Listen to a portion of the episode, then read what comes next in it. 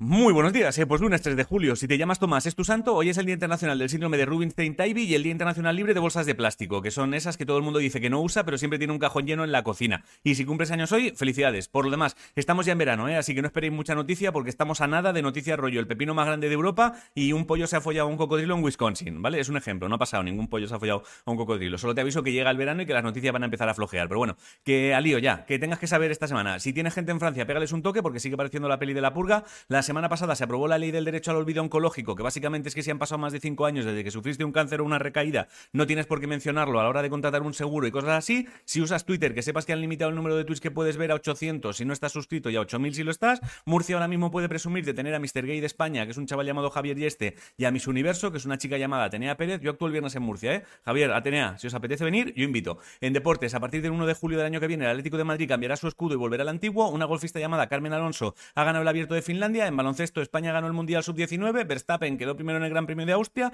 y en badminton Carolina Marín ha vuelto a petarlo y ganó la medalla de oro en los Juegos Europeos de Cracovia. He notado un pinchacito en el corazón, ¿eh? Si me da infarto, es infarto. Eh, la velada de boxeo que organizó eBay lo reventó, eBay, eBay, eBay, joder, lo reventó en Twitch y tuvo casi 3 millones y medio de audiencia. Es que no sé si me está dando un infarto.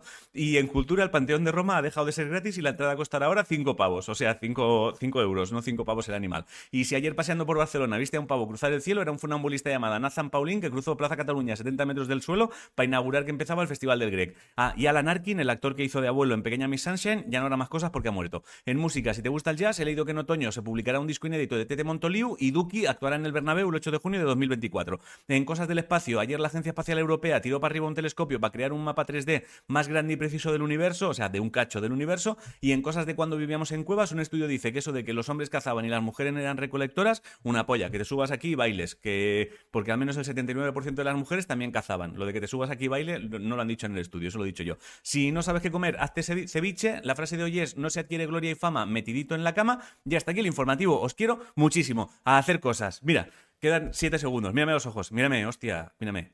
Te quiero. Pasa buen día. Nos vemos mañana. Si no es infartito.